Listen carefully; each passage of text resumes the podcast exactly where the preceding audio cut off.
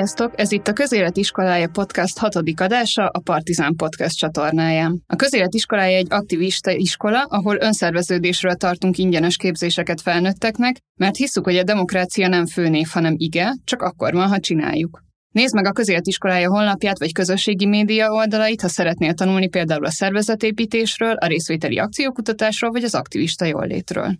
A mai adásunk témája a lakásbérlői szerveződések, és ez egy rendhagyó formájú adás lesz, két beszélgetésből fog állni. Az elsőben Sipos Andrással beszélgetünk a 19. század végi bérházrendszerről és a 20. század elejé lakhatási szerveződésekről, például a lakbérsztrájkról. Ezután egy jelenlegi szerveződés a Józsefvárosi Bérlői Érdekvédelmi Közösség tagjait kérdezzük munkájukról, küzdelmeikről. Tartsatok velünk! Én Serestili Hanna vagyok, mellettem ül műsorvezető társam Bauer Flóra, Sziasztok! Akivel szeretettel köszöntjük Sipos Andrást. Köszönöm, sziasztok és üdvözlöm a hallgatókat. Én a fővárosi levéltár munkatársa vagyok, történész és levéltáros, tehát a levéltári anyagok kezelésén kívül kutatási területem is a várostörténet. A levéltárról most röviden csak annyit említenék meg, hogy azon kívül, hogy a főváros hivatali iratait őrizzük régre visszanyúlóan, folyamatosan és nagy mennyiségben a török utaloli felszabadulás utáni időktől kezdve. Nagyon fontosnak tartjuk a városlakók személyes családi iratainak a megőrzését is. Ezúton is kérném a hallgatókat, hogy aki tud olyan személyes hagyatékról, amit esetleg nem is gondol történelmi jelentőségűnek, hanem a városban élt emberek, családok sorsát bemutató valamiféle irategyüttes, levelezés vagy egyéb, az nagyon örülünk, ha megkeresi a levéltárat, Köszönjük a bemutatkozást, és akkor mi is biztatunk titeket, hogy küldjetek ilyen anyagokat a levéltárnak, és mielőtt belekezdünk a kérdésekbe, még azt szeretném elmondani nektek, hogy András egyébként már szerepelt itt a Partizán Podcast csatornán, a Város másik oldalán podcastban, a Lakóforradalmat című epizódban, ahol hasonló témáról beszéltek, de egy átfogó fókusszal, és mi most ehhez képest egy kicsit jobban bele fogunk zoomolni egy, egy szűkebb időszakba, egy szűkebb témába, úgyhogy ha érdekel titeket jobban ez a téma, akkor majd azt is érdemes ehhez az epizódhoz hozzá hallgatni. Igen, és hogy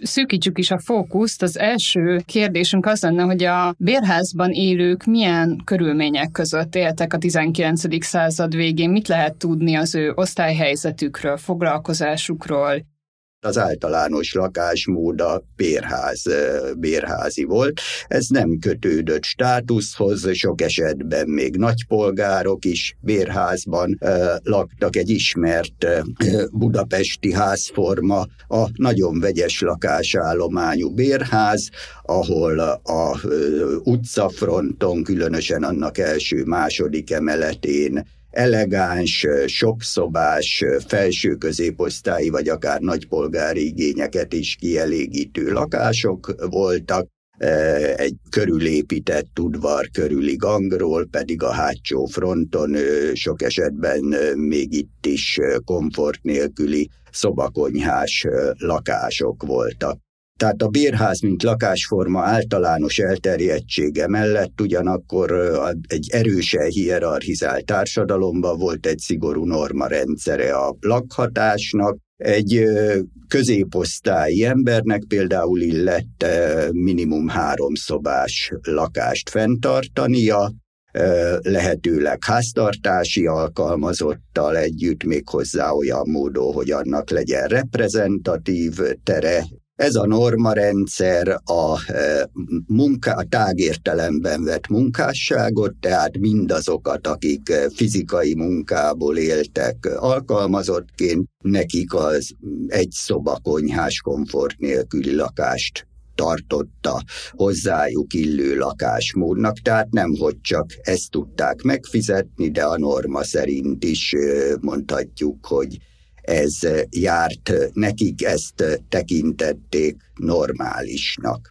És mik voltak azok a problémák, amik útnak indították ezeket az ellenállásokat, meg szerveződéseket, lakbérsztrájkokat és egyéb megmozdulásokat?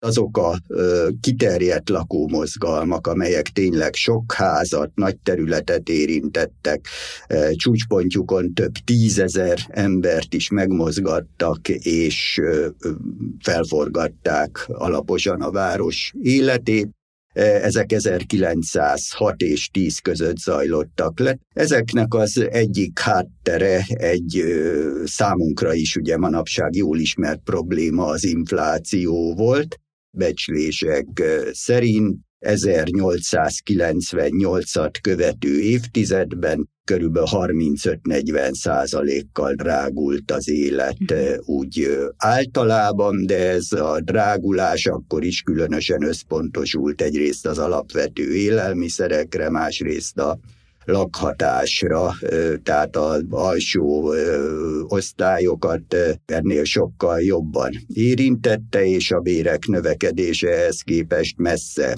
elmaradt. Elmélyítette a lakhatási válságot az, hogy ebben az időszakban kialakult egy nagyon erős abszolút lakáshiány is, ebben nagyon eltér napjaink lakhatási válságától, amikor úgy van lakhatási válság, hogy lakások tömege áll üresen, akkor gyakorlatilag nem nagyon volt üres lakás, tehát a bérlők nem tudtak a drágítás ellen lakásváltoztatással sem védekezni. Mindez azonban nem lett volna elég ahhoz, hogy lakómozgalmak alakuljanak ki.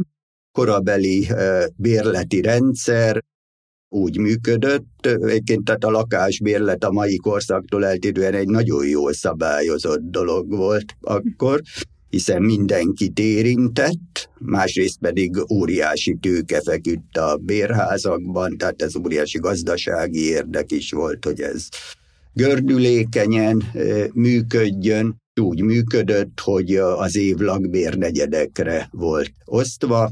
A e, bérnegyedek fordulói február, május, augusztus és november 1 voltak, egy bérnegyed elején kellett kifizetni előre a következő negyed lakbérét, első két hetében lehetett felmondani a következő bérnegyedre szólóan, és persze ez volt a költözködés ideje is, amikor az egész város megbojdult, mindenki hurcolkodott, mindenki eh, eh, hord, mi, minden utca hordárkocsikkal eh, volt tele, tehát ez egy ilyen nagy művelet volt. A bérlői év mellett még szerintem kicsit kitérhetnénk a, a házi úr és a bérlő viszonyára, hogy szintén ebben a Ki az Úraházban című tanulmányodban olvastuk, hogy hogy elég kiszolgáltatottak voltak a, a lakók a házi, házi uraknak, ugye az, az is egy fontos dolog volt, hogy, hogy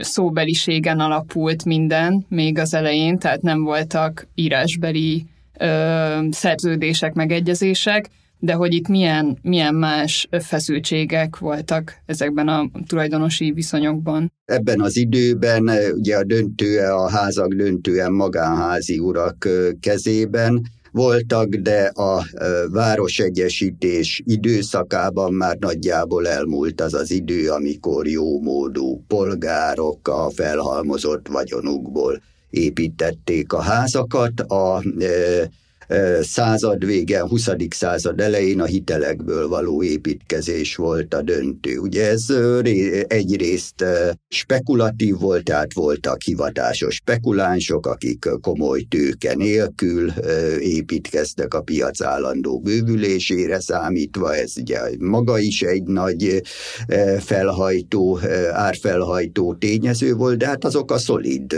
házi urak, mondjuk jómódú vállalkozók, vagy jobban fizetett hivatalnokok, értelmiségiek, akik a családja, akik nem igazán spekulációból, hanem a családjuknak akartak egy szolid befektetést, ők is ekkor már inkább a hitelképességüket használták ki, és az építési költségek döntő részét banki elzálók hitelből biztosították. Ez ugye annyit jelentett, hogy a, egy házi úr mondjuk egy 20 lakás, egy 15-20 lakásos házból annyi tiszta jövedelmet szeretett volna kivenni, amelyik megfelel egy szolid középosztálybeli keresetnek önmagában is. Ehhez az kellett, hogy miután kifizette a nem csekély adókat, a bérjövedelem körülbelül harmada eleve adóba ment, ráköltötte a házra, amit rá kell, plusz kifizette a banki törlesztést, ezek után ugye kellett még a bérjövedelemből annyi tiszta haszonnak maradnia, amely, amely egy ilyen jövedelem elvárásnak megfelel. A bérlőtársadalom jó részének viszont ugye nem csak, hogy csekélyebb, de bizonytalanabb is volt a jövedelme eh, ahhoz, eh, hogy ez a pénzfolyam, ez a pénzkörforgás ugye rendesen menjen, és különösen igaz ez a szobakonyhás lakásokban lakó munkás bérlőkre, a munkásság akkor jellemzően heti béres formában volt alkalmaztatva, azt jelentette, hogy nagyon könnyen lehetett őket elbocsátani, tartalékok nélkül éltek, tehát egy nem is olyan hosszú munkanélküliség, egy betegség, vagy egy családi tragédia, különösen ha az a családfenntartót érintette, pillanatok alatt olyan helyzetbe hozott egy munkás családot, hogy nem tudta lakbért fizetni. Eleve az egész rendszer rengeteg lakbér hátralékot görgetett, és valaki a hátralékban maradt, tehát egy bérnegyed elején nem tudta a teljes lakbért lefizetni, akkor már is meg lehetett szorongatni, föl lehetett neki a rendes felmondás mondási időn kívül is mondani, és ha bármennyi hátralék fönnmaradt az évnegyed végére is, akkor minden e, további nélkül e, ki lehetett lakoltatni. A házi urak kezében az is egy félelmetes fegyver volt, hogy a bérlő ingóságait zálogként visszatarthatták, Külön ki kell emelni a házmesterek szerepét. A házmesterek ugye sok esetben mellékállásként töltötték be ezt a szerepet, minden ilyen több lakás, ilyen sok lakásos háznak volt házmestere, aki egyrészt tartozott rendben tartani a házat és intézni a ház ügyeit, és nem csak rendben tartották a házat, de tulajdonképpen az alacsony bérértékű kislakások kiadását is őt kintézték, tehát a e, alsó osztálybeli lakókkal ők tárgyaltak, ők adták ki, ők közölték velük a lakbért, ők, ők is szedték be. A közös terekér is ők e, voltak e, felelősek, eh, és a konfliktusok egy nagy köre a házak állapotát, a karbantartást, rendben tartást érintette. Volt egy érdekellentét a házi úr és a házmester között is, hiszen az is elég gyakori volt, hogy a, ugye a házi urak azt szerették, a házmester majd ilyen fúró, faragó ember, tehát lehetőleg mesterembert semmihez ne kelljen hívni, ami karbantartás, gyakran még ugye a közös terek takarításához szükséges takarítószer, tisztítószert is neki kellett beszereznie, tehát ahhoz, hogy a házmester a házi úrnak is megfeleljen, és hát a saját munkáját, meg költségeit is elviselhető keretek között tart, család bizony a lakókkal szemben egy ilyen őrmesterként kellett föllépnie. Hogy ebből milyen feszültség volt, azt jól mutatja az, hogy a lakómozgalmak követelései között milyen gyakori volt, és milyen előkelő helyen állt a házmesterek megrendszabályozása, különösen gyűlölt házmesterek eltávolítása. Ennek kapcsán akkor fel is olvasnék egy részletet az Újság nevű újságnak az 1910-es számából, amit tőled kaptunk meg, és pont erről a témáról szól, arról, hogy milyen ilyen feszültségek vannak a lakóközösségen belül, és milyen indulatok vannak a házmesterekkel szemben. A feldíszített udvarok csillogó lampionjai és szerpentin erdeje között bábuk csüngnek. Az egyik házban esernyő alatt férfi figura, napernyő alatt egy dáma szimbolizálják a házmesterpárt. A Váci út 114. számú házában tegnap levágták a rendőrök karddal a felakasztott figurákat. Már a fekete zászlót lenget a szél az elkobzott figurák helyén, a fekete zászlón vicsorgó halálfej beszél arról, hogy tegnap akasztás volt az udvarban. És az a kérdésem ennek kapcsán, vagy amikor ezt így olvastuk, akkor arról beszéltünk Lilivel, hogy ez mennyire ilyen egyrészt egy ilyen izgalmas, kreatív akció, másrészt meg egy ilyen radikális lépés, és hogy mennyire voltak ezek ilyen elterjedtek, hogyan jutott el odáig egy egy ház, hogy ilyen lépésre szállják el magukat, egyáltalán kik vettek ténylegesen aktívan részt ilyen jellegű megmozdulásokban. Ez eléggé elterjedt volt az 1906-10 közötti lakómozgalmakban, Ugye ehhez ebből a szempontból azért fontos ez a lakbérrendszer, mert hiszen ez a drágítási úgy ment végbe, hogy menetrendszerűen a bérnegyed fordulókor hónapról hónapra közölték egy egész háznak a lakóival, hogy ismét emelik a lakbért, és ez egy környéken sok házban lezajlott. Tehát ez a mai tulajdonviszonyok között eleve elképzelhetetlen lenne, hogy így alakuljon ki egy lakó mozgalom, de akkor magából a helyzetből adódott az, hogy a lakók sors, lakók közös sorsa is, érdekközössége is nyilvánvaló volt, de hát ami szerintem még fontosabb ahhoz, hogy mozgalom alakuljon ki, hogy az ellenség is közös volt, hiszen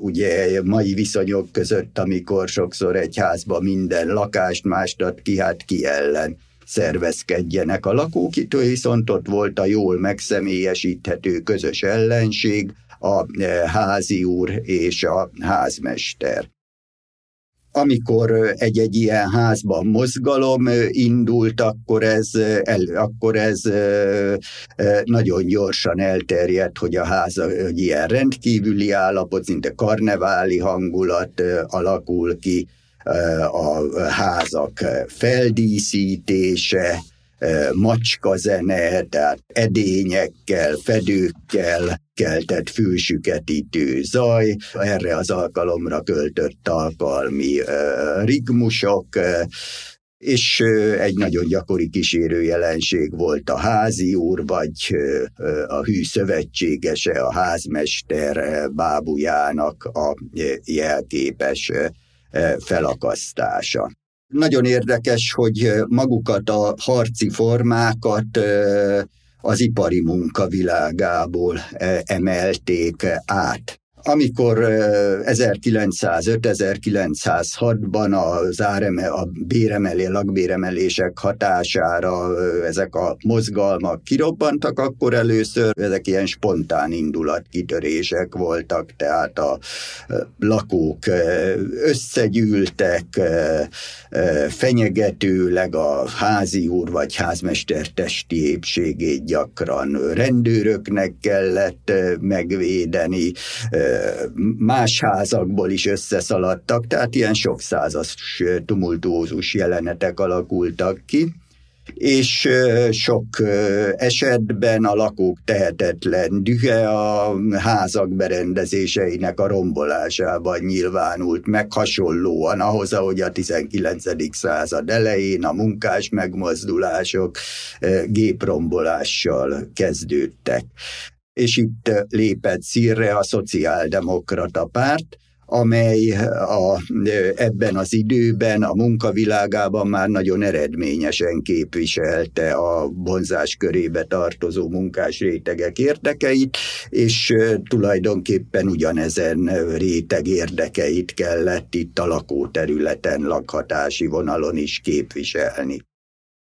1907-1908-ban a bolykott volt a fő harci forma, amelyet szintén a e, szakszervezeti mozgalomból emeltek át, ott is egy ismert harci forma volt, hogyha egy munkáltató e, e, ellenségesen lépett fel a érdekeiket védő munkásaival szemben, akkor a legjobb szakmunkások kikérték a munkakönyvüket, és a szervezet munkásoknak megtiltották tulajdonképpen, hogy arra a munkahelyre jelentkezzenek.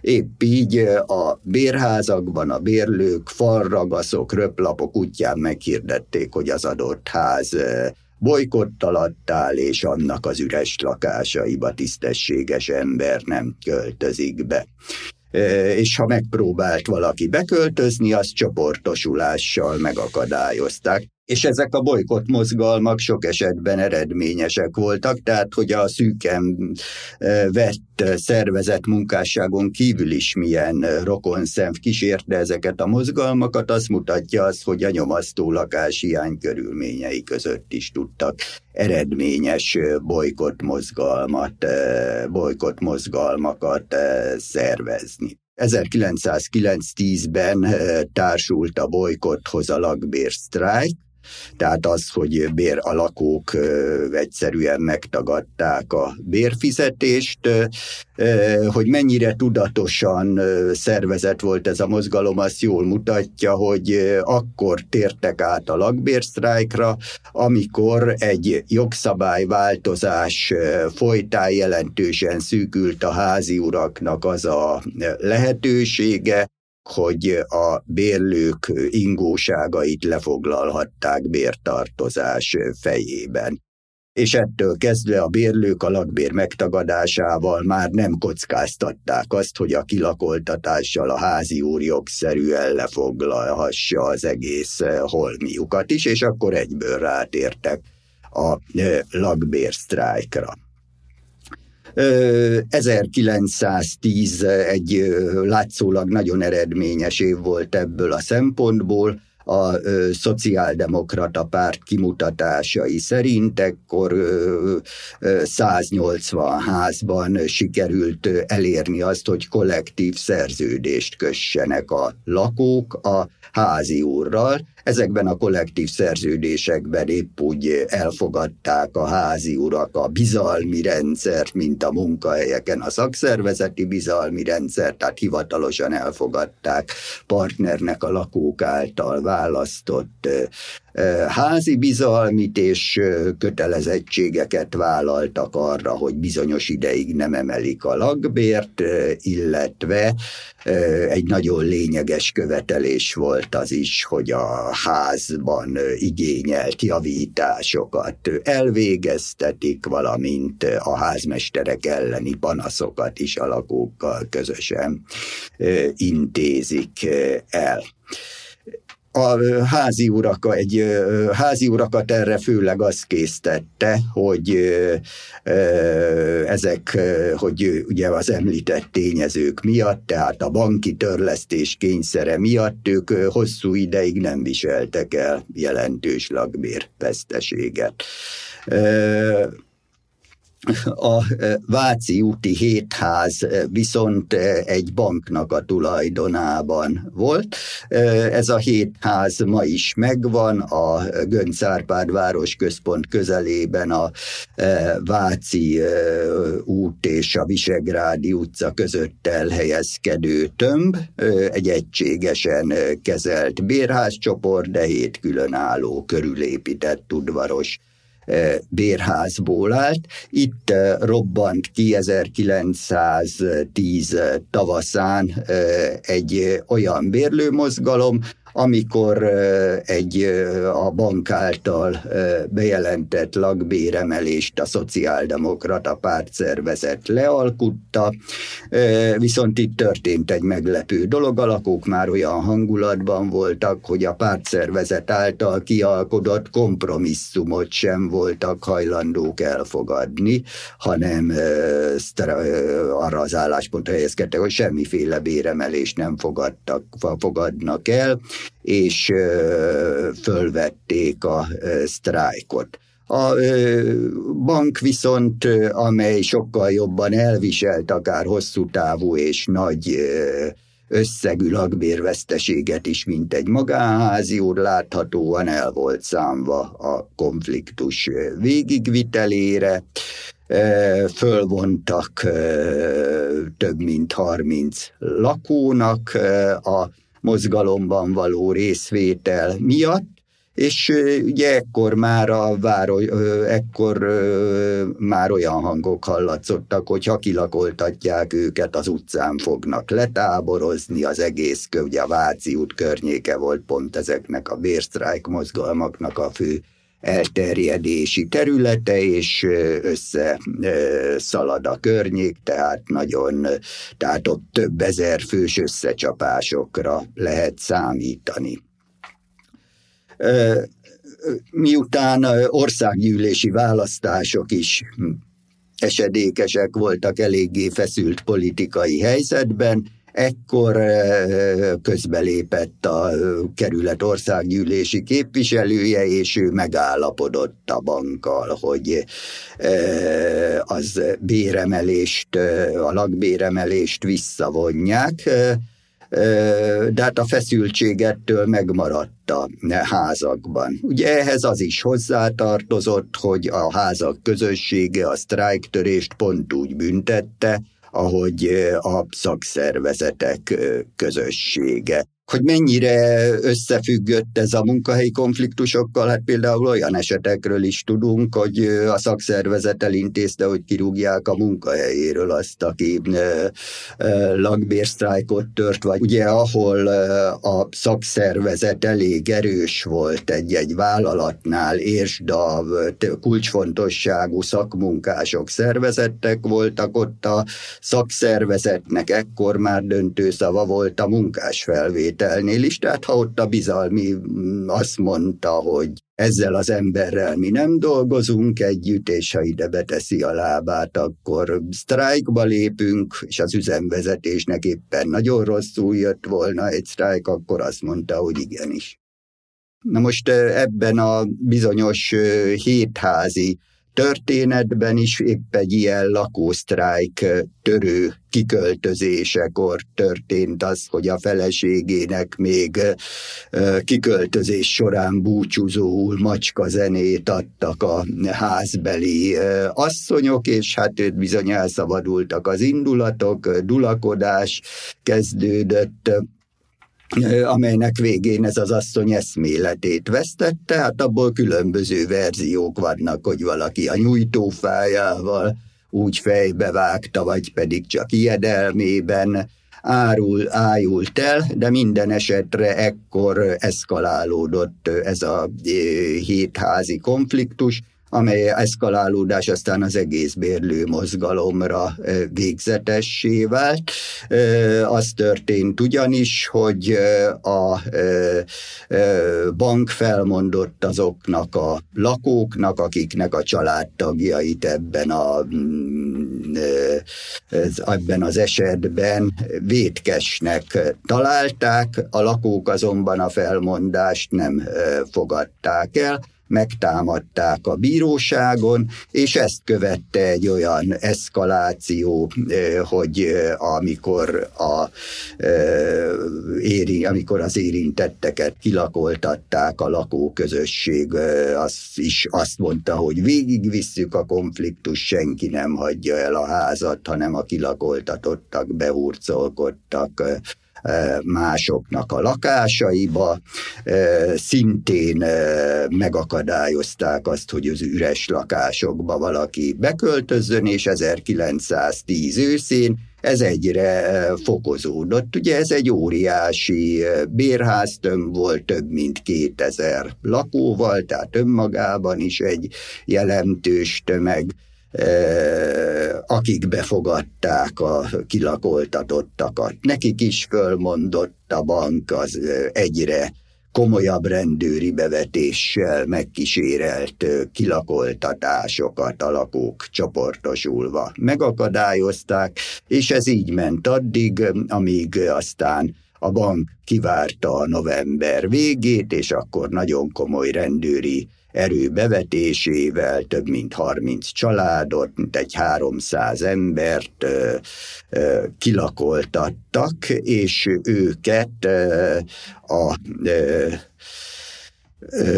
közelbe pakolták le szabad ég alatt teljes bútorzattal, fel, felszereléssel Csecsemőtől az Aggastyánig, azon a területen, amely a Göncárpád városközpont metróállomás előtti térség, ahol ma a nyugdíjfolyósító toronyháza, meg az egészségbiztosító irodaházai állnak, akkor ez egy kietlen terület volt, ugye november végén egy ilyen sáros, kietlen valami, ö, oda ö, rakták le ezt a 300 embert.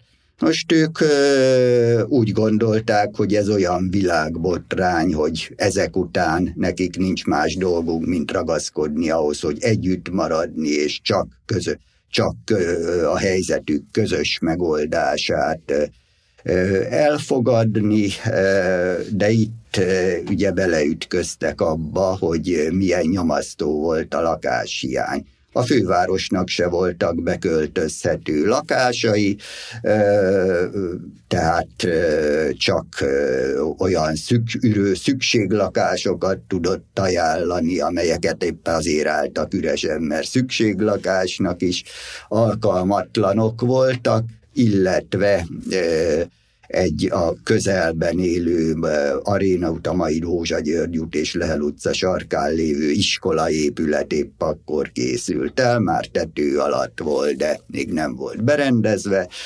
Főváros azt mondta nekik, hogy oda bemehetnek, de és aki ennek nem engedelmeskedik, azt ö, ö, egyszerű, egyszerűen rendészeti kérdésként fogják kezelni, tehát ö, ki fogják toloncolni, mint ö, lakás és munkanélkülit, ami azt jelentette volna, hogy a gyerekeik menhelyre gyermekmenhelyre kerülnek.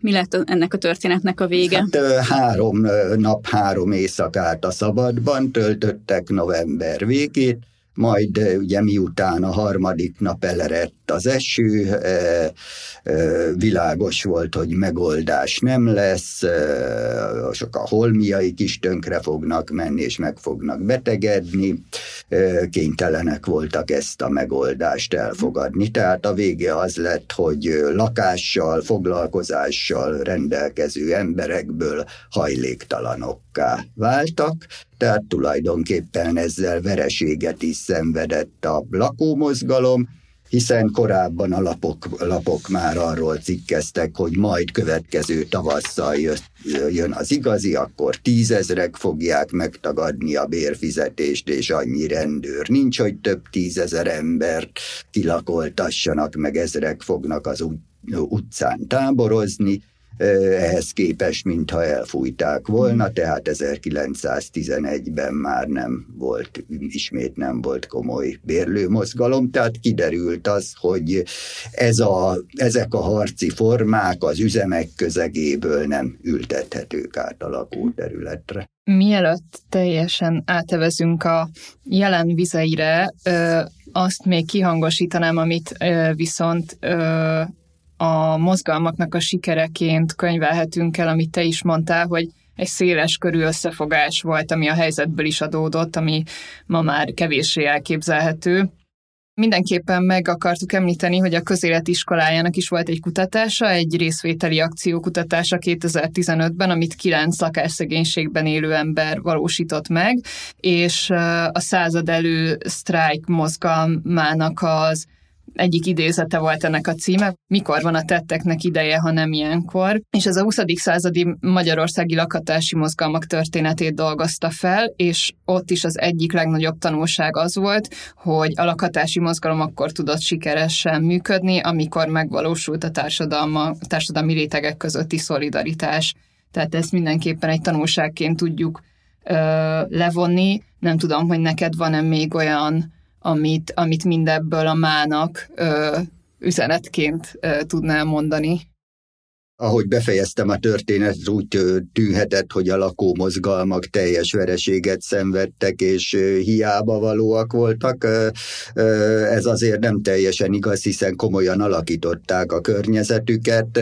Például az, hogy Budapesten megkezdődött 1909-től a tömeges városi bérlakásépítés és az állami, állami beruházás ekkor kezdődött meg a Vekerletelep építése, ebben azért nagyon nagy szerepe volt az, hogy ezek a mozgalmak milyen nyomást gyakorolt, tehát ennek a lakó forradalomnak a korabeli sajtónyelv ezt így is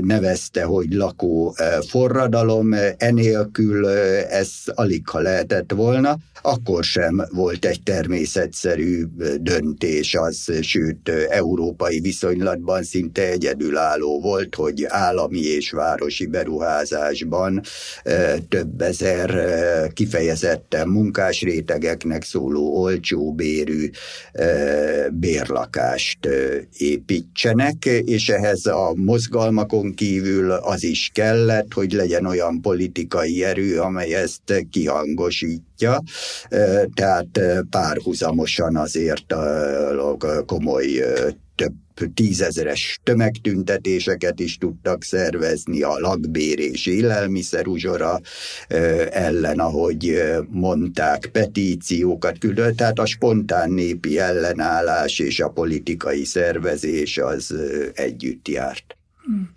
És egyébként volt valamilyen formális együttműködés is ö, ezek között a szereplők között? Mert ha jól értem, akkor most te a szociáldemokrata pártról beszélsz, tehát hogy ők adták ezt a politikai hátteret, és hogy, ö, hogy ők ö, mm, így felismerték ezt a lehetőséget, hogy, hogy itt van egy ilyen társadalmi igényt, amit hogyha ők megtámogatnak, akkor ők ö, ö, politikai előnyhöz jutnak, ö, vagy volt-e konkrét, tényleges együttműködés, ez hogyan nézett ki? Ö, igen, a ö, szociáldemokrata pártnak ekkor még eléggé hiányzott a lakóterületi lába, ugye egy olyan szakszervezetekre támaszkodott, a mozgalom szinte a szakszervezetekben élt, ugye nem volt a munkásságnak ekkor választójoga sem parlamenti, sem önkormányzati szinten, tehát nem is nagyon volt mivel megtölteni tartalommal a lakóterületi szerveződést és a lakók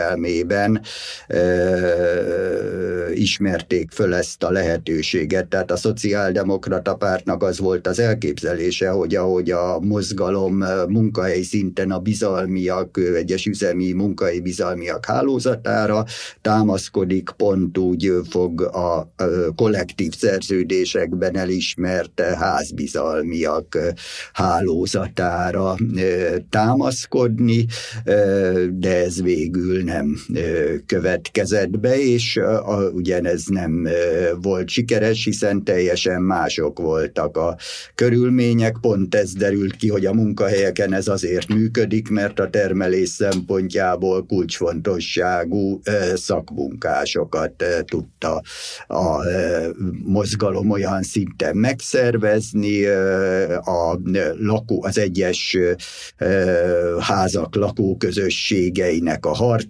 kedve, az pedig hát kívülről, tehát elő olyan dinamikáktól függött, amelyeket így kívülről meghatározni, befolyásolni nem nagyon lehetett, és ugye képtelenség volt olyan fajta fegyelmet is vinni a mozgalomba, amit a szakszervezeti fegyelem jelent. Tehát ez a dolog nem működött, éppen ezért a továbbiakban a szociáldemokrácia sem próbálkozott már ezzel, hanem a két világháború között, amikor már jelen voltak a parlamentben és az önkormányzatban is, akkor is inkább ezen a terepen igyekeztek a mm, vonzáskörükbe tartozó rétegeknek a lakhatási érdekeit is képviselni. Még zárásként azt szeretném tőled kérdezni, hogy ki tudsz-e emelni olyan tanulságot, vagy olyan párhuzamot, vagy éppen párhuzam hiányát, ami az akkori ö, szerveződéseket és folyamatokat valahogy így összeköti a, most a jelennel? Amit én párhuzamnak látok, az a sok eltérés mellett a lakhatási válságnak a egyik legmélyebb gyökere. Akkor is az volt a helyzet, és ma is az a helyzet, hogy Budapesten a munkajövedelmek egyszerűen nem olyan szintűek, hogy a lakhatásnak a tényleges költségeit abból fedezni lehetne, és ez az egész lakásrendszerbe egy ilyen nagy pénzügyi bizonytalanságot visz. Ugye a történelemből olyan tanulságokat, hogy mi, ugye a mozgalmak számára olyan tanulságokat, hogy mi működik, nagyon nehéz levonni, hiszen amit az elmondottakból is talán érzékelhető volt, hogy ezek nagyon kontextusfüggő dolgok, de annyiban érdemes megismerkedni velük, hogy az ebből meríthető ötletek is szélesítik azt a repertoárt, amelyekből a mai cselekvők meríthetnek, hiszen akkor se lehetett volna előre elméletben kitalálni, hogy például a lakószt, lakbérsztrájk mint eszköz hosszú távon nem fog működni ez a hétházi konfliktusban úgy derült ki, hogy mindkét fél, a lakók és a házi urak is a végletekig feszítették a maguk lehetőségeit, tehát ahhoz, hogy kiderülje, hogy mi működik, mi nem, ahhoz akkor is csinálni kellett, és ez nyilván ma sincs másképp. Igen, és mindenkit arra is biztatunk, hogy csinálja, de hogy foglalkozzon is mozgalomtörténettel, és ennek kapcsán akkor megemlítem, hogy van egy küzdelmeink története nevű mozgalom történeti adatbázisunk, ahol 89-től jelenleg 2002-ig találhatók különböző mozgalmaknak a, az életéből pillanatfelvételek, ez egyébként majd tovább fog bővülni egészen 2010-ig. Köszönjük szépen Sipos Andrásnak a, a, beszélgetést és mindent, amit megosztottál velünk. Én köszönöm a lehetőséget.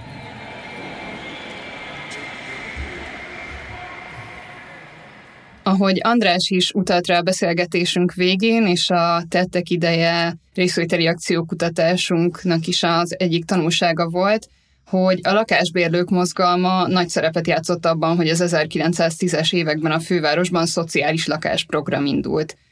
És ezzel, illetve ennek a jelen nével megyünk tovább, ugyanis az adásunk második felében itt van velünk Varga Marian. Szia! Szia! És Nemesdi Krisztina Kika. Szia! A, mind a ketten a Józsefvárosi Bérlői Érdekvédelmi Közösségből jöttetek, és a saját munkátokról, küzdelmetekről fogunk titeket kérdezni, de először is azt kérjük, hogy mutatkozzatok be röviden, hogy hogyan kapcsolódtok a bérlői közösséghez, és akár a csoportról is röviden meséljetek. Szervusztok, Varga Marian vagyok. A Józsefvárosban, a Magdolna negyedben, negyedben élek régóta, száz százalékban önkormányzatú tulajdonú házban. Az ilyen házakkal kapcsolatos problémák feltárására alakult a közösség, és a kezdetektől 2021 őszétől vagyok a tagja. Sziasztok, Nemesdi Krisztina Kikka vagyok. Én 22 tavaszán csatlakoztam a, a csoport munkájához, és először a bélői közösség tulajdonképpen média megjelenésekkel kapcsolatos háttérembereként kerültem ide, és aztán úgy szépen folyamatában egyre több részt tudtam vállalni itt a, a, a szervezet ben, és most már gyakorlatilag 23 óta a koordinátorként igyekszem segíteni itt a, a bérlők aktív munkáját, és támogatni a folyamatokat. És mit jelent pontosan a bérlői közösség, hogy kell elképzelni, hogy hány ember, vagy lakás, vagy ház van benne? Tehát, hogy mi a, mi a jó fokmérő? Uh-huh. Hát sok van ebből. Először is ugye a, a nagy merítés, hogy Józsefvárosban 130 önkormányzati tulajdonú bérház van, főleg a Magdolna és az Orci negyedekben. Ezekben a házakban él mondjuk közel 20 ezer ember, ami rengeteg a nem egész 80 ezres kerületben. Úgyhogy, úgyhogy ők a mi teljes hívjuk célközönségnek, célközönségünk, és, és ők azok, tehát a, illetve van egy rész, egy kisebb rész, akik ugye nem teljes önkormányzati tulajdonú bérházban laknak, hanem vegyes tulajdonú házakban, levő önkormányzati tulajdonú lakásokban. Ugye őket nagyon-nagyon nehéz elérni, ettől még van rá példa, de alapvetően könnyen azokat tudjuk elérni, akik százszerzalékos úgy hívják, úgy hívjuk ezeket, hogy százas házakban laknak, tehát százszerzalékos tulajdonú önkormányzati bérházakban. Úgyhogy, úgyhogy így alapvetően a százas házakban építünk ki kapcsolatokat, és, és onnan vannak tagjaink, illetve aktivistáink, és van egy szűk kör, akikkel akikkel a, egész a stratégiai tervezésig ugye együtt működünk, mondjuk egy 6-8 ember, aztán van egy nagyobb kör, akik, akikkel havonta találkozunk, és akkor a folyamatokban keressük meg a, a, együtt az ő helyüket, hol tudják magukat elképzelni, mi az, amit a következő időszakban ők hozzátennének a, a történésekhez. Van egy még egy ilyen nagyobb kör, akik pedig különböző rendezvényeinkre járnak, akár olyanra, ami a döntéshozókkal közösen szervezünk, vagy hát az ő részvételükkel, akár teljesen közösségfejlesztő célral szabadidős programokat mondjuk így, úgyhogy hát így. Ez igazából azt hiszem, hogy ez a közéletiskolájának az álma egyébként, hogy egy csoport az ilyen szépen elkülönülő tagsági szintekkel rendelkezzen, úgyhogy ezt nagyon jó volt hallani. És akkor most viszont egy kicsit menjünk bele abba, hogy mi is az, hogy önkormányzati bérlakás, hogy milyen körülmények vannak ott, vagy mik az ilyen tipikus tapasztalatok ezzel kapcsolatban. Erről egy kicsit tudsz nekünk mesélni, Maria? Hogyne. Hát főleg az Orci és a Magdolna negyedről beszélünk a Józsefvároson belül, ezek többnyire szobakonyhás vagy alig nagyobb lakások, kis alapterületűek, évtizedek óta elhanyagoltak, az új építkezések miatt feljövő talajvíz miatt egyre vizesebbek, penészesek, nagyon sok problémával rendelkező házak, lakások, lift nélküliek, tehát idősek lépcsőházban nem tudnak úgy közlekedni, elhanyagolt udvarokkal, mint aminek nincs gazdája. Tehát olyanokról van szó, ezeket próbáljuk látogatni, feltárni, megismerni a problémákat, és a, a döntéshozók felé továbbítani. És én úgy tudom, hogy van is egy ilyen gyűjtésetek arra, hogy mik az ilyen legtipikusabb problémák, hogy összegyűjtöttetek 12 pontot, amik ilyen probléma halmazok, és egyébként nagyon izgalmas volt őket olvasni, mert nem csak egy-egy mondatos leírások ezek, hanem, hanem nagyon érzékletes példákat is tartalmaznak arról, hogy miért gond ez tényleg, olyanok számára is nagyon közérthető, akik nem ebben a helyzetben vannak esetleg. Hogyan alakult ki ez a, ez a gyűjtés, milyennek a története, és milyen célt szolgál? Uh-huh. Még 2021-ben volt egy vekopos pályázat, aminek egy része keretében elkészült 220 bérlői interjú. Ezek ilyen mély interjúk voltak, nagyon részletesek, és ezeknek a feldolgozása következtében, illetve a tapasztalatok összegzése következtében alakult ki ez a 12 pont úgy, hogy egyszerűen az világlott ki, hogy vannak nagyon tipikus újra, meg újra, meg újra visszatérő problémák. Ezeket foglalta, ugyanakkor még nem voltam itt, tehát a csoport ezeket foglalta össze, szedte pontokba, és így alakult ki a 12 pont. Ennek egyébként az lett az egyik legnagyobb hozadéka, hogy volt, részt vettünk egy egy munkacsoport folyamatban, egy másfél éven keresztül közösen a vagyongazdálkodóval és a, az önkormányzattal minden hónapban találkoztunk. Ennek a folyamatnak az első felében végigvettük alkalmanként a, a különböző, az egyes pontokat, és az derült ki a legelején, hogy, hogy, hogy először nem is értették, hogy mi miről beszélünk. És ez nagyon, nagyon érdekes volt, hogy, hogy de hát, hogy ilyen nincs, meg hogy, hogy ez nem is így van, meg hogy szóval hogy teljes, teljes, olyan, mintha két külön világ, két külön nyelvet beszélt volna, és aztán így a hónapok munkája során egy, egy sokkal nagyobb fokú megértés érkezett meg a túloldalra, és nálunk is történtek olyan megértések, hogy rájött rájöttünk bizonyos dolgokra, hogy, hogy ja, hogy akkor ez ezért van úgy, vagy ezért nem lehet máshogy, vagy az, ahogy mi mhm. gondoltuk, hogy akkor az majd úgy sokkal jobb lesz, az miért nem valósítható meg abban a formában. És akkor onnantól elindult egy gyakorlatilag egy ilyen második fázis ennek a munkacsoport folyamatnak, amikor elkezdtünk így már egy kicsit közös nyelvet beszélve előre együtt gondolkozni, hogy akkor bizonyos nagyobb témákkal mit is lehet kezdeni.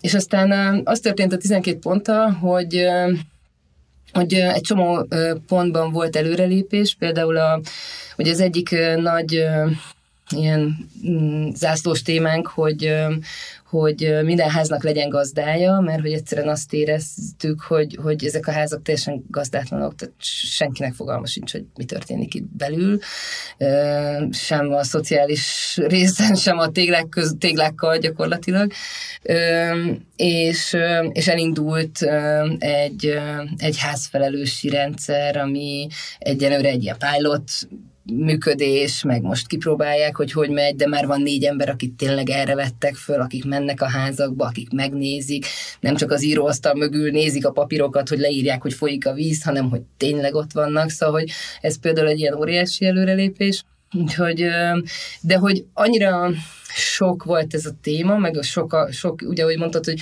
elolvastad, ilyen nagyon bő, úgyhogy el kellett kezdenünk így szűkíteni a, a pontokat, úgyhogy most arra lett egy ilyen úgy, már mint a hosszúságát, tehát a darabszámát azt nem, és, és most arra lett úgy, hogy olyan 12 pontunk, ami ilyen nagyon frappánsan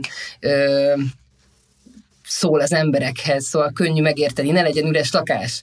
És akkor persze ezt fejtegethetjük hosszan, hogy persze, de amíg lakáscserére megy, az még kelleni fog, az oké, okay, akkor az valameddig lehet, na de hogy ezt, ez első pillanatban fölösleges, úgyhogy egy ilyen jól, jól kommunikálható 12 pont alakult ki így az évek során tulajdonképpen. Úgyhogy most itt tartunk. Egy olyan tisztázó kérdésünk lenne, hogy ezek a követelések kikhez szólnak, mert hogy nagyon sokszor szerepel benne a JGK, ami a Józsefvárosi Gazdálkodási Központ ZRT, tehát nem azonos az önkormányzattal, hogy ezt elmondanátok röviden, hogy ez mit jelent pontosan? Az önkormányzat gazdálkodással megbízott cége, Józsefvárosi Gazdálkodási Központ. A 12 pont összeállítása közben mi még úgy gondoltuk, hogy egy együttműködő szervez, két együttműködő szervezetről van szó, uh-huh. hogy ők egymás minden lépéséről tudnak, mert az önkormányzat adja a pénzt, amit aztán a JGK költ el a, a kerület érdekében. A munkacsoport megbeszélések során tapasztaltuk, érzékeltük, hogy nem olyan jellegű az együttműködés, hogy, hogy tulajdonosi viszony lenne, hanem bizonyos keretet a JGK megkap, és ő úgy gazdálkodik vele, ahogy, ahogy akar. Csinálnak beszámolókat, de nem volt ö, olyan jellegű visszajelzés, hogy ö, hogy ellenőrzés lett volna, uh-huh. igazi ellenőrzés. Tehát nem, nem működött hatékonyan együtt a, a két cég, és ezek a munkacsoport megbeszélések arra is jók voltak, hogy hogy közelebb hoztuk őket, tehát miközben nekünk magyarázták a bizonyítványukat, akkor derült ki számukra a, a hétköznapok, mert persze rendszeres megbeszéléseket tartanak ők, de konkrét témákról, konkrét napirendekről, és ez a fajta beszélgetés, ami aztán olyan kerekasztal beszélgetés volt, mert néhány bérlő, néhány igékás és az önkormányzat egyéb cégei, meg hát a polgármester úr is több mint egy éven keresztül minden hónapban ott tölt velünk két órát, és nagyon érdekes volt látni, ahogy változott a viszony, a nexus a, a szereplők között. Ja, bocsánat, onnan indultunk, hogy bérlővel terhelt egy lakás. És akkor... Ez mit jelent? Hát a JGK-nak ez az, ez az, az alapkommunikáció, hogy a bérlővel terhelt lakás. Szóval, hogy így, ez egy ilyen ügyfélközpontú szemlélet. Igen, és akkor ezt azért többször kikértük, hogy na, szóval hm és akkor a végén már, már, már rá észrevették, amikor ezt kimondták, hogy mm, szóval lakik benne valaki. Sokkal jobb, köszönjük. És egyébként a, a 12 pontból több, több követelésetek is vonatkozik erre a viszonyra, ami a Józsefvárosi Gazdálkodási Központ meg az hogy önkormányzat között van. Például az, hogy legyen átvilágítva a JGK, ami ha jól tudom, meg is történt ezután nem Igen. sokkal, de az például még korábban kifogásoltátok, hogy ugyanakkor a tehát ezek az eredmények nyilvánosságra is kerültek, de az, hogy milyen intézkedések következnek ebből, az nem lett akkor nyilvános. Nem tudom, hogy azóta ez már nyilvánosságra került-e. Hát ugye azt hiszem, hogy ez nem egy ennyire konkrét dolog, mint uh-huh. ahogyan mi remélnénk ezt elképzelni. Úgyhogy így ebben a formában nincs, ami nyilvánosságra kerüljön. Az látszik, hogy, hogy az önkormányzat azt felmérte, hogy, hogy ez így nagyon nem oké. Okay. És amennyire mi látjuk, most azért ők igyekeztek megteremteni az alapjait annak, hogy ezen aztán változtatni lehessen. Csak hogy ezt jobban érthető legyen, az elmúlt évtizedek alatt gyakorlatilag az történt, hogy minden, ami így a lakás sokkal kapcsolatos, tágan értve, az így kiszerveződött az önkormányzatból, és, és gyakorlatilag ott bent nem volt ennek semmilyen nyoma, lehetősége. És most az utóbbi években visszaépítettek oda egy csomó mindent, és most legutóbb volt egy számadó fórumunk októberben, hogy például a polgármester úr konkrétan ígéretet tett arra, hogy amennyiben ugye ők mennek tovább, akkor az egész ügyfélszolgálatot úgy, ahogy van, kiveszi a JGK-tól, és ugye most, most már be tudja vinni az önkormányzatba. Tehát például ez, ha megvalósul, az egy óriási előrelépés lenne, mert most az ügyfélszolgálat hát ezt hagyjuk. úgyhogy, úgyhogy, úgyhogy ilyenek, ilyenek történnek, és akkor mm, időnként vannak olyan strukturális javaslatok, amiken tudunk mi is, vagy amikre tudunk mi is egy kis nyomást gyakorolni, akkor azzal történik egy előrelépés. Például ugye van a, az a kivitelező cége a JGK-nak. Éppkar ZRT. Igen, és ugye az általuk végzett munkálatok minősége rendre kifogásolt most például felismerték, hogy így általunk, hogy nagyon fontos, hogy azok a bérlők, akik ott vannak benne a házban, miközben zajlik ez a felújítás, vagy egy munkálat, ők látják, hogy mi az, ami nem működik, és hogyha őket megkérdezik közvetlenül, akkor mennyire jó, mert nem kell átvenni valamit, ami rossz, majd utána utolérni azt, aki rosszul csinálta, és rávenni, hogy csinálja meg jól, hanem akkor egyből jó lesz. Tehát, hogy ilyesmi előrelépések így alakulnak. Ez nem mindegyik kötődik pont így az átvilágításhoz, de én azt gondolom, hogy ez már egy ilyen szövevény lett azóta, hogy az átvilágítás leginkább arról szól, hogy maga, maga hogyan működik maga a JGK, mint rendszer, és hogy az ő viszonya a, a, az önkormányzathoz, és Uh-huh. Így igyekeznek ezen alakítgatni. De azért nagyon izgalmas ez a példa, amit most mondtál, mert ha jól értem, akkor az volt az eredeti felfogás, hogy hát, hogy ez egy ilyen terhes dolog ezzel a témával foglalkozni, de ebből ugye pont az derül ki, hogy valójában kifizetődő, hiszen ö, olcsóbban, vagy mondjuk nem fizetünk ki rosszul elvégzett munkákat, vagy időben kiderül meg hasonlók. Ö, igen, és hogy ez egy ilyen nagyon hasznos felismerésnek tűnik és nagyon érdekel, hogy hogy jutottatok el odáig, hogy nem tudom, a polgármester havonta tárgyal veletek, de mielőtt ide eltmegyünk, még, még pár pontra így beszéljünk, yeah. hogy mik azok, amik mondjuk számotokra akár személyesen nagyon fontosak, vagy úgy gondoljátok, hogy a legfontosabb témák a csoportotok számára. A mi hatásunkra kezdett a JGK lakógyűléseket tartani,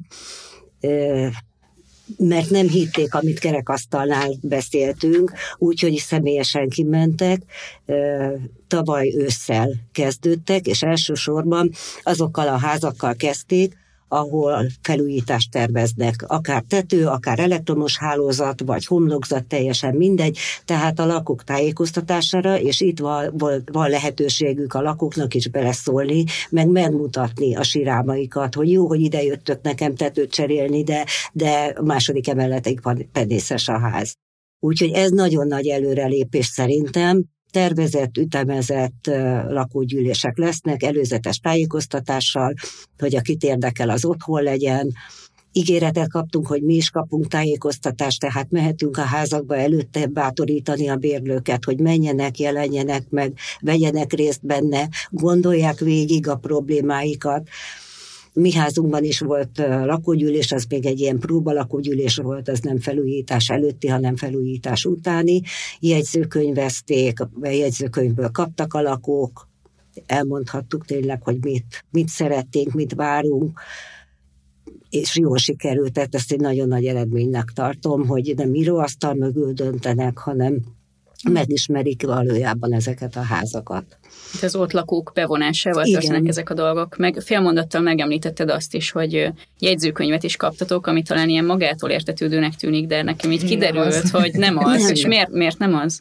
Hát azért nem, mert az írásbeliség nem működik a, a bérlők, tehát hogyha a gazdálkodási központba bejelentést tesznek, vagy nem kaptak róla elismervényt, vagy, vagy tehát semmi írásos nyoma nem volt. Ugyanez a jellemző, hogyha valamilyen javítási munkát végez az Épkar ZRT. Nincs munkalap olyan munka nincs, amin fel van tüntetve tételesen, hogy mettől meddig mit csináltak, és hogy a bérlő azt igazolja.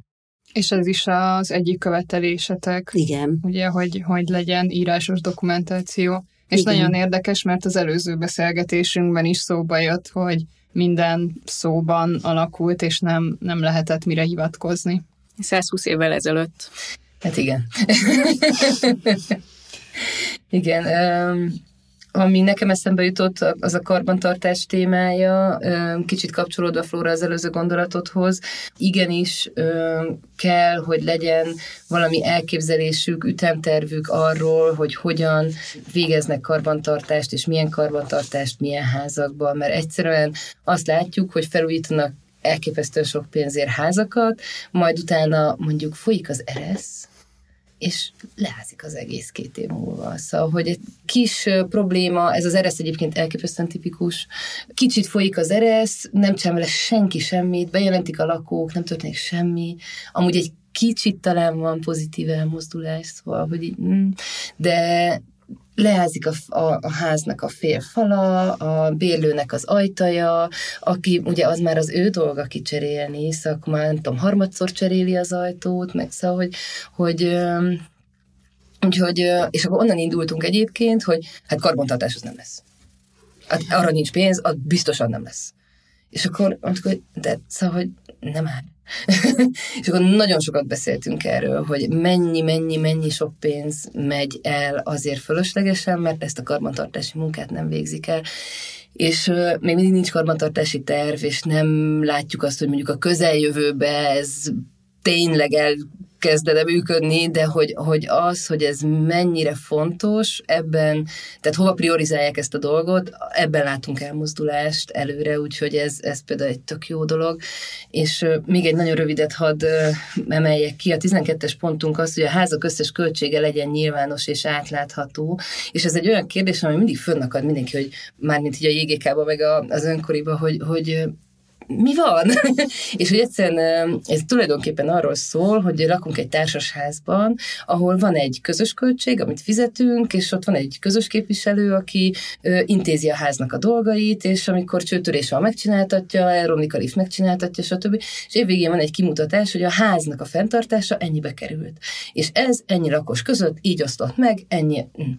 És itt egyszerűen nem lehet tudni, és senkinek fogalma nincsen, hogy de az a baj, hogy az önkormányzatban sincs, hogy egy-egy ház mennyibe kerül valójában, és hogy abban a házban ö, mi, mi az a pénz hiány, mondjuk, ami ott keletkezik attól, hogy, hogy, hogy fogalmunk sincs, hogy ott, ott milyen összegek folynak el, sokszor szó szerint.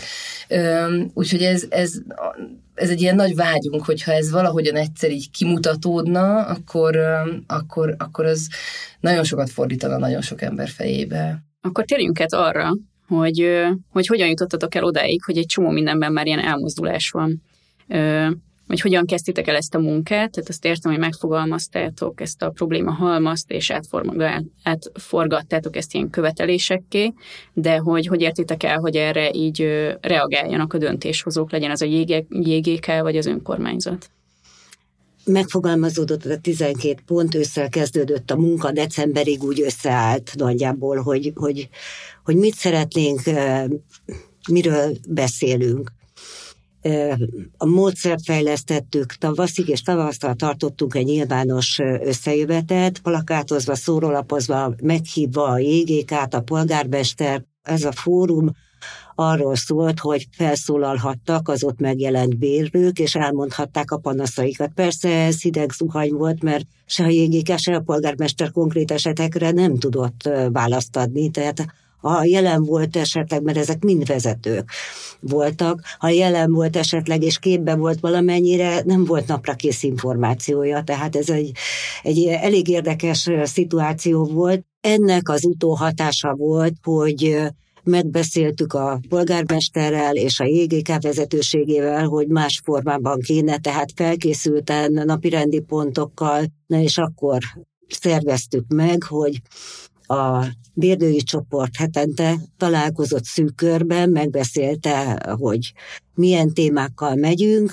Havonta egyszer mentünk a polgármesteri hivatalba, ahol a JGK vezetősége volt, és a polgármesteri hivatal vezetői.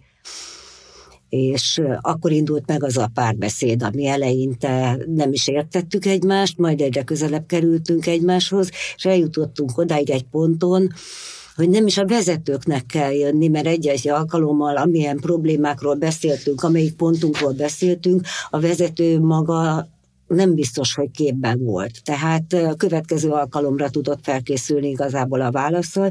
Egy, egy idő után eljutottunk odáig, hogy a napi rendi pontokat megadva, az jön, aki illetékes és ettől kezdve lett hatékonyabb, bár az elejére nagyon nagy szükség volt. Tehát ez egy folyamat, ez uh-huh. így alakult jól.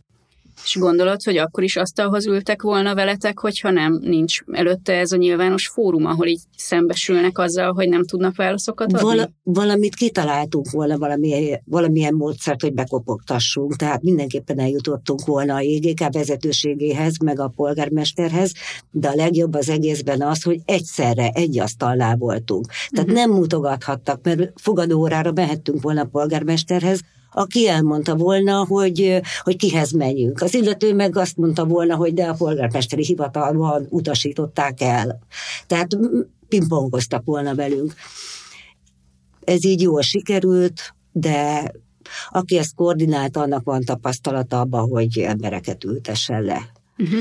És szerintem az is fontos, hogy, hogy azért most egy olyan vezetése van Józsefvárosnak, akik látták annak a hozadékát, hogyha egy olyan szervezet formában feléjük áramló ö, észrevételhalmaz, vagy kritika, vagy ö, tehát, hogy, hogy ö, áramlik, ami, amit ők tulajdonképpen a lakóknak a javára tudnak aztán végül forgatni, így átdolgozva a saját rendszerükön.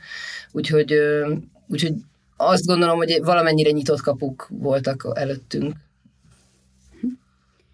Hát igen, biztosan az kell, hogy legyen valamennyi fogadókészség, vagy legalábbis igen. megkönnyíti a helyzetet, de azért ti is többször kritikával is illetitek az önkormányzatot. És az a kérdésem, hogy a, ezen a munkacsoportos együttműködés mellett egyébként vannak-e más eszközeitek, tehát hogy kell mondjuk nyomásgyakorló eszközökkel élnetek, vagy, vagy most kifejezetten ez a tárgyalásos és együttműködéses viszony van köztetek? Mm.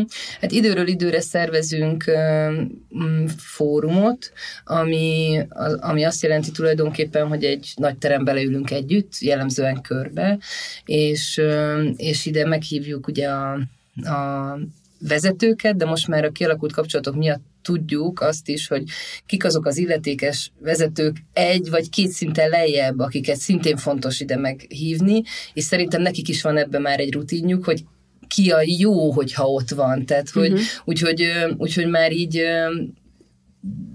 elég jól tudjuk, hogy kinek érdemes ott lennie, a JGK oldaláról is, meg a, az önkormányzat oldaláról is, és akkor um, a fórum az végül is egy ilyen beszélgetés, ahol igyekszünk valami napirendet, vagy legalább időrendet tartani, és, um, és akkor ott tényleg um, a, a, a bérlők el tudják mondani a, a saját dolgaikat. Csináltunk most össze egy egy számadó fórumot, ahol tulajdonképpen azt kértük a polgármestertől, hogy, hogy vegye át, hogy, hogy mi, mi, mi az a, a választási ígéreteihez képest, vagy szerint, ami, ami bekövetkezett, vagy amit amit véghez vittek, és, és adjon egy kis képet arról, hogy merre tovább.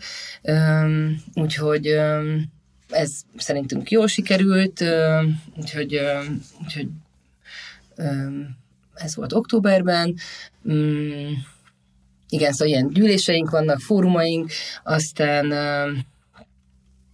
volt olyan, amikor mondjuk azt láttuk, hogy valami, valamelyik tagunknak már nagyon régóta elhúzódó problémája van, akkor azt kicsit megfuttattuk a Facebookon. Volt egy anyuka három kisgyerekkel, neki lakáscsere problémá, ilyen minőségi csere problémás volt a, az ügy, kapott egy lakást, ami iszonyatosan penészes volt, a három kisgyerek már teljesen aszmás, meg szóval, hogy nagyon kemény, és akkor ott nem akartak neki cserélni, és aztán lássunk csodát csak attól, hogy egy, az egyik aktivistánk ott volt, amikor oda ment a JGK ö, szemlézni a lakást, akkor ö, utána hirtelen lakhatatlannak minősítették a lakást, és most van folyamatban a lakást cseréljük, úgyhogy szóval, hogy vannak azért olyan extrém esetek, ami, amikor azért így érdemes odalépni. Uh-huh.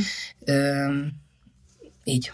Hát meg ezek jól is illusztrálják a problémát. Igen. És uh, arról még tudnátok beszélni, hogy mint, mint csapat hogyan működtök, vagy, vagy hogyan történik például a, a, például a házak felkészítése, amit említettél? Hát most például a, a holnap tervezünk menni egy házba, úgyhogy most ezt elmesélem, hogy holnap uh, van egy házunk, akikkel már volt régebben kapcsolat, de ugye uh, ment a fókusz onnan, úgyhogy most fel akarjuk velük venni a kapcsolatot újra, úgyhogy holnap hatan oda megyünk, ugye ez három párt jelent, és akkor uh, ez egy viszonylag nagyobb ház, oda megyünk egyszerre, és akkor elkezdünk beszélgetni ugye három külön lakóval um, arról, hogy, hogy a legutóbbi kapcsolatfelvétel óta mi történt, milyen problémák vannak most a házban. Egyébként ugye nyilván nagyon fontos az, hogy mi kik vagyunk, mit akarunk, miért vagyunk, és hogy ugye ilyen kis házképviseleteket igyekszünk megszervezni, hogy akkor, hogy, hogy ismere olyat itt a házban, aki, aki úgy szeret nyüzsögni, vagy, vagy úgy mit, mindenki ismeri, akkor őt megkeresni, vele fölvenni a kapcsolatot, és akkor úgy közelebbi ismerettséget kiépíteni, aztán majd meglátjuk, hogy bevonódik-e hozzánk szorosabb tagnak, és akkor így, hát attól függ mi a cél, tehát hogyha például készültünk erre a fórumra, akkor, akkor ez volt, hogy akkor végvedni az összes ház problémát, azt valószínűleg priorizálni, és akkor utána abból kiválasztani azt a top valahányat, ami, amivel leginkább érdemes menni. Hogyha éppen házképviseletet akarunk éppen építeni, akkor meg nyilván inkább az a fókusz, hogy, hogy, hogy ki lehet az, vagy kik lehetnek azok, akikkel szorosabb kapcsolatot érdemes a házból kiépíteni. És most mondtad, hogy, hogy mondjuk rákérdeztek, hogy ki az, akit ismer, és erről eszembe jutott, hogy a, hogy olvastuk, hogy a közösségépítés is fontos célotok, és úgy fogalmaztatok, hogy házanként kell asztalközösségeket szervezni, és ez mit jelent? Hát tulajdonképpen ezt a házképviseletet, uh-huh. hogy ö, ö, ugye az a mivel itt rengeteg emberről beszélünk, nyilván az nem lehet célunk, hogy a rengeteg embert elérjük. Uh-huh. Ez nem fog működni.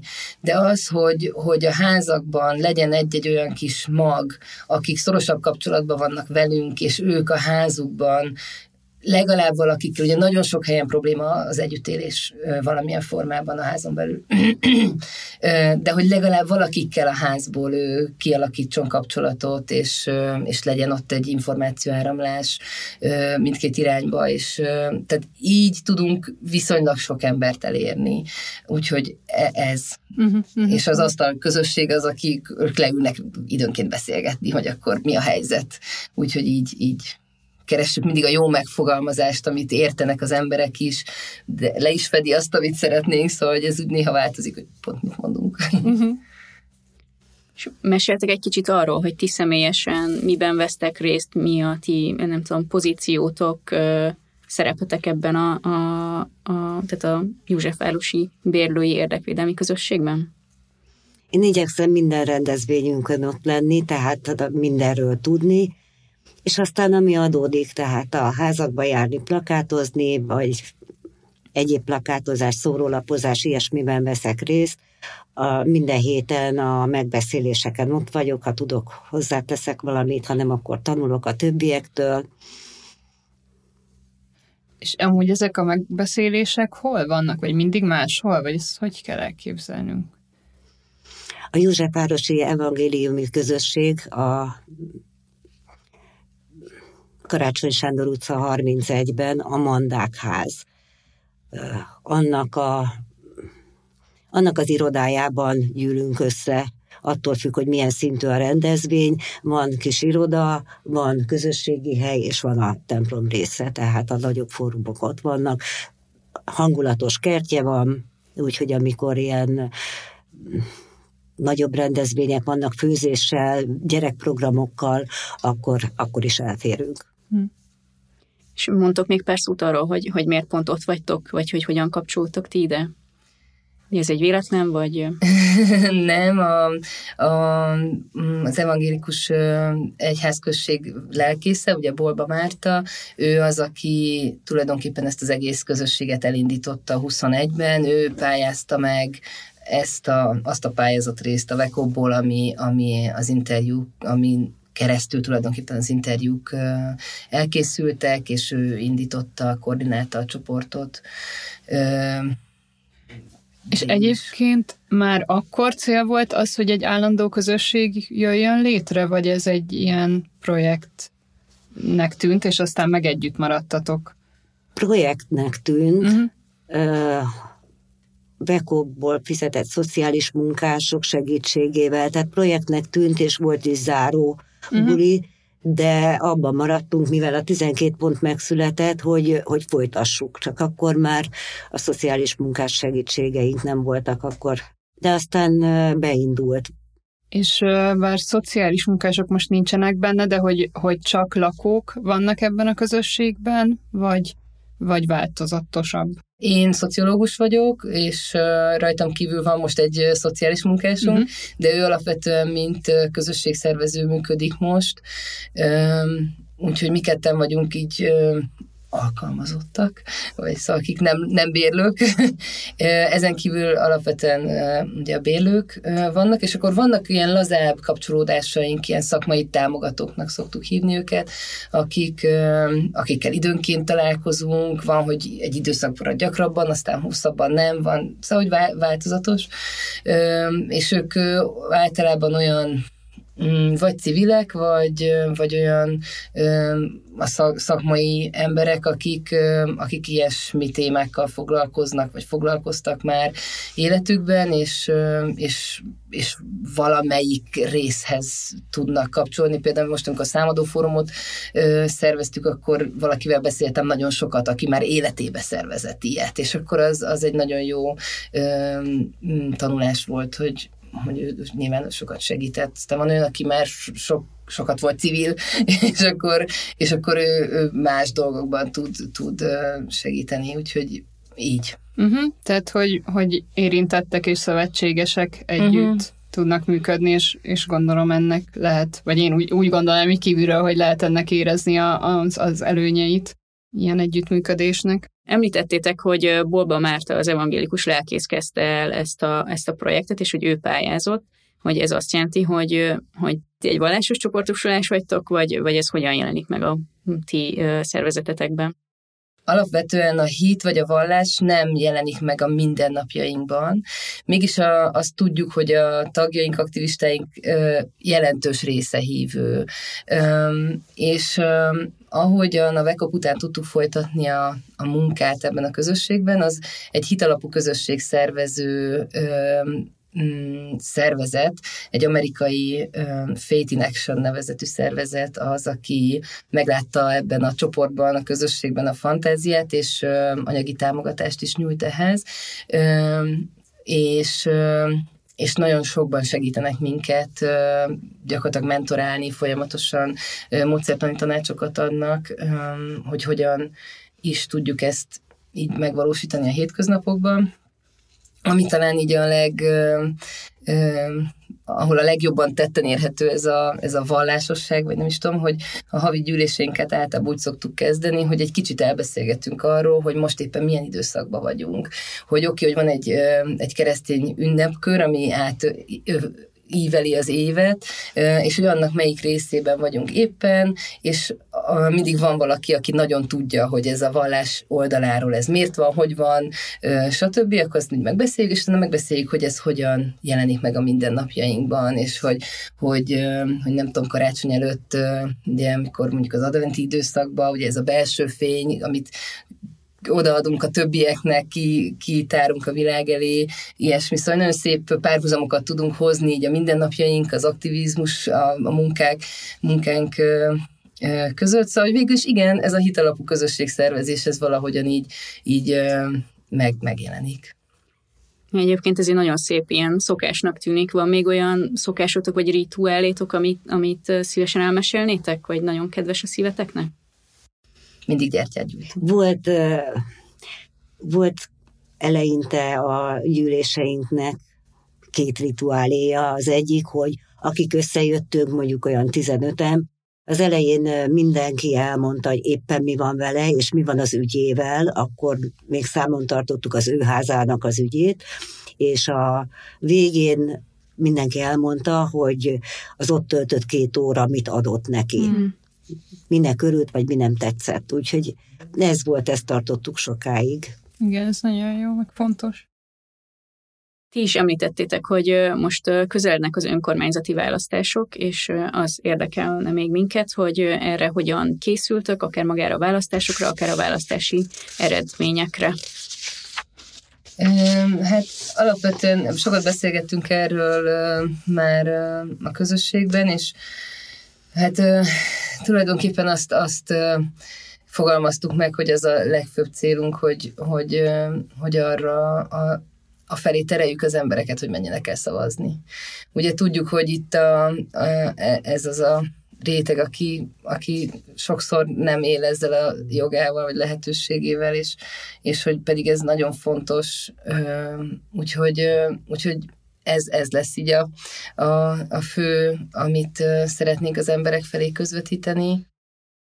Nagyon köszönjük, hogy itt voltatok, Varga Marian és Nemesdi Krisztina, és Sipos Andrásnak is köszönjük a beszélgetést, és köszönjük az állandó szerkesztői segítséget Puskár Krisztiánnak, a hangtechnikusi munkát Irsik Bencének, a vágást Futó Barnabásnak, a csodás grafikákat pedig Kili Annának, és nektek pedig köszönjük a figyelmet, gyertek el ingyenes programjainkra, és látogassátok meg a közéltiskolája.hu oldalt, és kövessetek be Facebookon és Instagramon. Sziasztok! Semmi